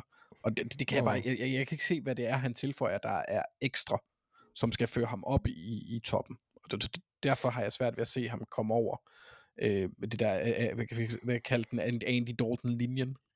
Ja, jeg vil så også sige, at, at hvis vi siger top 15, så, så som jeg forstår det, så, så vil han så også, altså så tænker du, at han kan ende i den bedre halvdel af, af quarterback-rangeringen, ikke? Eller er det, er det forkert forstået? Nå, men det, så er det, det er jo lige i midten. Det er der, jeg ser ham. Nå, men så du, du regner med, at 15. pladsen er... Ja, det er mellem 10 og 15 er max Ja, for det, ham. godt, godt, for så har jeg forstået det rigtigt. Ja. Fordi jeg vil også sige, jeg synes, der er enormt stor forskel på, om han bliver, om, om man er for eksempel er 12 eller 15 i sådan en rangering der, eller 11 og 15. Altså man kan sige, kommer, nu snakker vi også kun, vi snakker ikke Mac Jones' øh, potentiale over set over en hel karriere, vi snakker i den kommende sæson. Og hvis han ender derop, det er jeg sådan set egentlig ret enig i, og hvis han ender derop, så tror jeg, at man skal sidde med armene op over hovedet i, i Patriots, fordi så, så har han også vist en udvikling, som man skulle se fra ham i år.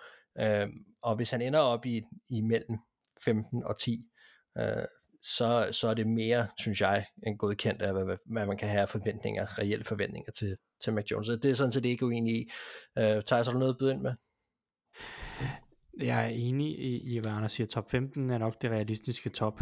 Altså man ved aldrig. Der kan altid gå... Øh, der kan altid ske store overraskelser, men top 15 er nok realistisk, og jeg, jeg tror også godt, han kan komme tæt på top 10, men måske ikke helt ind i top 10 øh, i år. Uh. Så, men altså, så, hvis han er deroppe omkring, så tror jeg, at Patriots bliver irriterende at spille mod. Ja. Yes, jamen øh, så lad os hoppe ind i, i, i den sidste del af, af spørgsmålene, øh, som egentlig bare er, er mere fokuseret på, på sæsonoptagter og, og omkring training camp og så videre. Øh, det er Martin Ruby, der spørger, hvilket hold, eller hvilken, jo, hvilket hold har haft den mest spændende training camp at følge, at, at følge med i, og, øh, og hvilket hold tror I kan overraske i den her sæson? Det er jo selvfølgelig todelt. Øhm, lad os bare lige starte med, med en spændende training camp. Thijs, er der nogen, der er, der er sprunget ud for dig? Ej, øh, jeg må sige, at det er relativt begrænset, hvor meget jeg sådan følger med i alle holdenes training camp for at vurdere, om de er spændende eller ej. Øh, det, det, jeg mest følger med i training camp for, det er for at øh, høre om relativt ukendte navne, der imponerer eller på anden vis øh, overrasker øh, positivt. Og der kan man sige, der er jo nogle forskellige historier rundt omkring i ligaen, som har været sjove øh, at høre om. Blandt andet Malik Cunningham, Cunningham, som vi snakkede om tidligere, men også Ivan Pace i Vikings, som du har snakket om før. Og så er der altid nogle receiver, der overrasker rundt omkring. Øh, det er jo sådan, training camp er jo der, hvor receiverne, de skal se gode ud. Hvis de ikke ser gode ud i training camp, så er der et eller andet galt. Øh, det er sværere at, imponere som, som forsvarsspiller, eller som offensiv linjemand i training camp. Øh, men et hold, der har haft en særlig spændende training camp, det, det, det tror jeg ikke. At det er også for tidligt, tror jeg, Mm. øh, at vurdere. For mit vedkommende i hvert fald. Ja. Så det, det har jeg ikke noget øh, særligt klogt at sige øh, ret meget om. Eller ret meget at sige klogt om. Og så, øh, hvilke hold, der kommer til at overraske i den her sæson. Der, kan vi, der bliver det lidt sjovere. Der, er- der, er- Mm. Der er mange muligheder, tror jeg. jeg altså, jeg har, jeg har tidligere talt ved ham om, om Panthers, som jeg tror kan overraske en hel del. Øh, jeg synes også, Titans bliver talt for langt ned i forhold til, hvor mange gode spillere, der egentlig er på det hold. Øh, jeg, jeg synes ikke, Titans er dårligere end, end Jaguars talentmæssigt. Øh, ikke ret meget. Det er kun quarterbacken, der, der tipper, øh, tipper den i Jaguars forvør, synes jeg egentlig. Så, så jeg synes, Titans bliver talt for meget ned i forhold til, hvad, hvad de kan. Øh, og så, ja, det, det tror jeg egentlig er det. Så altså, jeg har en god vibe omkring Panthers, som et hold, som jeg, jeg tror kan gøre, gøre noget. Og så synes jeg, at Titans bliver talt for langt ned. Det er, sådan, det er dem, jeg vil fremhæve. Ja, Anders, øh, et par hold, du vil fremhæve, som du tror kan overraske. Jamen, jeg har allerede, allerede sagt Steelers. Øhm, Mm. det er også fordi, jeg tror ikke rigtig, der er nogen, der har forventninger til, at det bliver øh, andet end en... Hvad kan man sige? Hvad, hvad, hvad er deres loft, hvis man har dårlige forventninger? Det er, at de lige akkurat når playoffs, eller ikke når playoffs. Fordi det gør Mike Tomlin. Øh, men jeg tror godt, de kan gå hen og overraske øh, relativt meget. Og øh, så er jeg også spændt på det. Jeg er rigtig spændt på at se, hvilket topniveau Miami har, hvis Tua han kan holde sig skadesfri. Øhm, Ja. Fordi så tror jeg, at nu sagde at øh, Jets de skulle op og konkurrere med Bills. Hvis Tua han kan holde sig skadesfri, så, så har Miami, øh, de, er jo spækket med talent. Og hvis, øh, nu er det så selvfølgelig pisseærgerligt for dem, at Jalen Ramsey han bliver skadet. Men hold nu fat, hvor kan det angreb blive ondskabsfuldt. Øh, mm. Og forsvaret kan også godt blive rigtig ondskabsfuldt. Det havde så været bedre med, med Ramsey på rosteren. Øh, men, men dem, jeg, jeg er sindssygt spændt på at se, hvad de kan blive til. Og så er det et hold, jeg ikke rigtig tror på, men som jeg gerne vil have lykkes. Denver Broncos. Ja. Dem er jeg, jeg øh, og, det, det er jo klart, fordi sidste år var en øh, trænermæssig øh, fiasko. Øh, det engelske ord debacle er fremragende her til at beskrive, mm. hvor elendigt det var. Og jeg synes egentlig, det er fair nok, at han var efter, at, Sean Payton var ude og sige, at Nathaniel Hackett havde lavet noget rod. Øh, for det havde han. At Det var, det var noget juks. Hvis, det, og hvis den offensive del kan blive god middelmodig, så var forsvaret jo godt i størstedelen af sæsonen, indtil det nærmest bare blev for meget for dem, at offensiven var så ringe. Og hvis ja. Wilson han kan højne sit niveau lidt, fordi og det kan godt være, det, det er så også en halvvejs selvisk tilgang, det her for mig, fordi så gør det det sværere for Chiefs og Chargers at få en god record, og så er det overordnet AFC-billede, kan, de, her- kan det kan være et hold, der gør det n- noget nemmere for øh, os andre at komme op og få en højere seedning. Øhm, så jeg er bare, jeg, jeg er rigtig spændt på at se, om de kan øh, leve, eller få den rolle som at være den der irriterende lillebror, der altid skal med. Vær mig som seksårig. Det er jeg spændt på at se, om Broncos kan. Ja. Jeg, øh, jeg kunne godt tænke mig, og det er måske også at, at gribe lidt efter nogle lavt hængende frugter, men jeg, jeg har kigget lidt mod AC South, og jeg synes både, at, at, at, at Coles og Texans er sjovere at snakke om her, men, men nok egentlig mest Texans, som jeg vil sige, har lidt, altså jeg, jeg er lidt klar på at, at hype dem lidt, også selvom det er alt skrig ind imod, det er alt for tidligt, men jeg kan bare rigtig godt lide Demico Ryan, og jeg kan godt lide, øh, jeg kan godt lide de valg, de har taget, jeg synes, de har nogle sjove unge spillere, og jeg tror bare, de er et hold i en division, der er medgørlig, som kan overpræstere i år, alene bare på øh, en fornyet tro og på en, øh, en sammensætning af, af, af, af, af man kan man sige, lidt, lidt, lidt ældre talent, men også nogle unge spillere, som, som skal ud og vise sig frem og vise den her nye kultur i Texans. Jeg tror godt, de kunne gå ud og have en overraskende god sæson i år. Øhm, på trods af, at jeg også lige havde CJ Stroud nederst de rookie quarterbacks og så videre. Det, der er nogle, nogle modsigende ting, også det, det er bare en mavefornemmelse, og jeg synes egentlig, at, at, at Texans er sjov at snakke om her.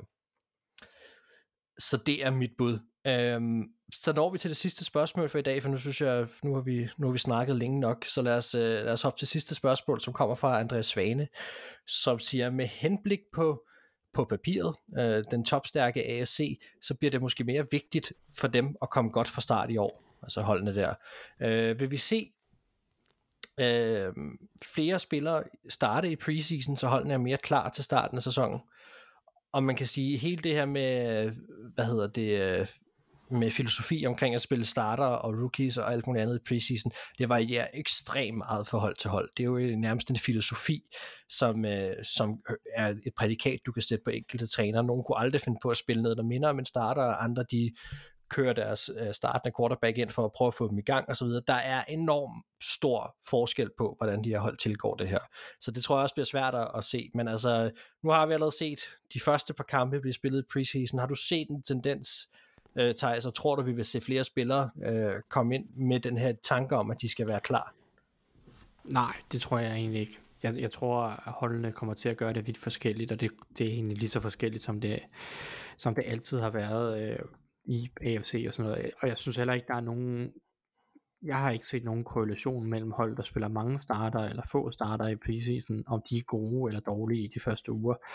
Altså, jeg synes jo det bedste eksempel er Rams har jo i mange år, eller i hvert fald i mange af de fleste, ja, men nok i alle McVay-årene, gået utrolig lidt op i preseason, og sparet øh, samtlige starter, og, øh, og, og de alligevel, McVay og Rams har altid været mega gode for start. Og, og det har sådan været et kendetegn, at, at Rams har, været, har set uhyggelige ud i september, og så langsomt måske er fadet ud. Øh, så, så jeg synes ikke, jeg, jeg har ikke set nogen korrelation mellem hold, der spiller mange starter i preseason, eller få starter i preseason, om de er gode i, uh, i løbet af sæsonen. Det det handler om for mig, er, det, det, det er jo, det er jo, øh, eller for at være god til, eller klar til sæsonstarten, så handler det om alt det, som vi ikke rigtig kan se noget i, eller se noget af. Det er jo øh, dagligdagen og forberedelserne i, i uh, til træningerne og i skulle jeg til at sige, til taktikmøderne og når de sidder og ser tape, det er jo, øh, det, det er jo, kan de få spillerne til at forstå de beskeder og de, de systemer og de spil, de gerne vil køre. Øh, og det tror jeg ikke rigtig har så meget med selve preseason kampene at gøre. Øh, for mig er preseason, og det sagde jeg også, som, som nærmest som noget af det allerførste faktisk, så lad os bare runde det af, med det også nærmest, at, at det handler ikke om resultaterne, og det handler ikke om, øh, skulle jeg til at sige, øh, hvordan helheden ser ud, når du spiller preseason.